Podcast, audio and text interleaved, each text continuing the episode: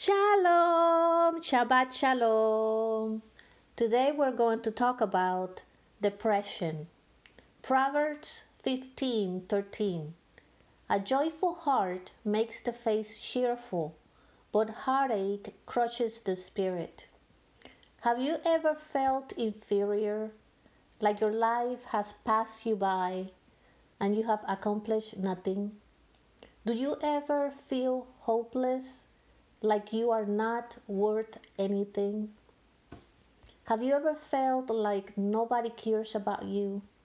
Or do you feel alone or sad or afraid? Have you ever felt insufficient, useless? Have you ever asked yourself about your life? Many people, sometimes in one part of their lives or another, have felt depressed. Think about it. Think about Elijah. He felt depressed. 1 Kings 19:4. But he himself went a day further into the desert until he came to a broom tree. He sat down under it and prayed for his own death. Enough, he said. Now Elohim, take my life. I am no better than my ancestors. But when Elijah heard the voice of Elohim, he pulled himself up and did what he had to do. Job was depressed about what was happening in his life the death of his children, loss of finances, and sickness. Job 7:15 I would rather be strangled. Death would be better than these bones of mine, he said. But after finding the greatness of Elohim, Job humbled and repented and continued to follow and praise Elohim. Jonah felt depressed and angry because things did not go out the way he wanted them.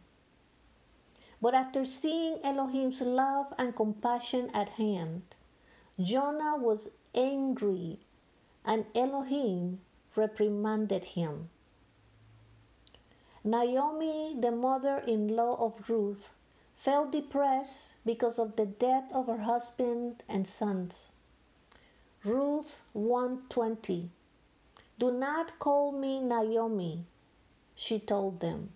Call me Mara since Shaddai Elohim has made my life bitter. But after seeing that Ruth as a gift, the daughter in law as a gift, she had a plan. Jeremiah was depressed many times. Jeremiah 20 14. I curse on the day I was born the day my mother gave birth to me, let it not be blessed.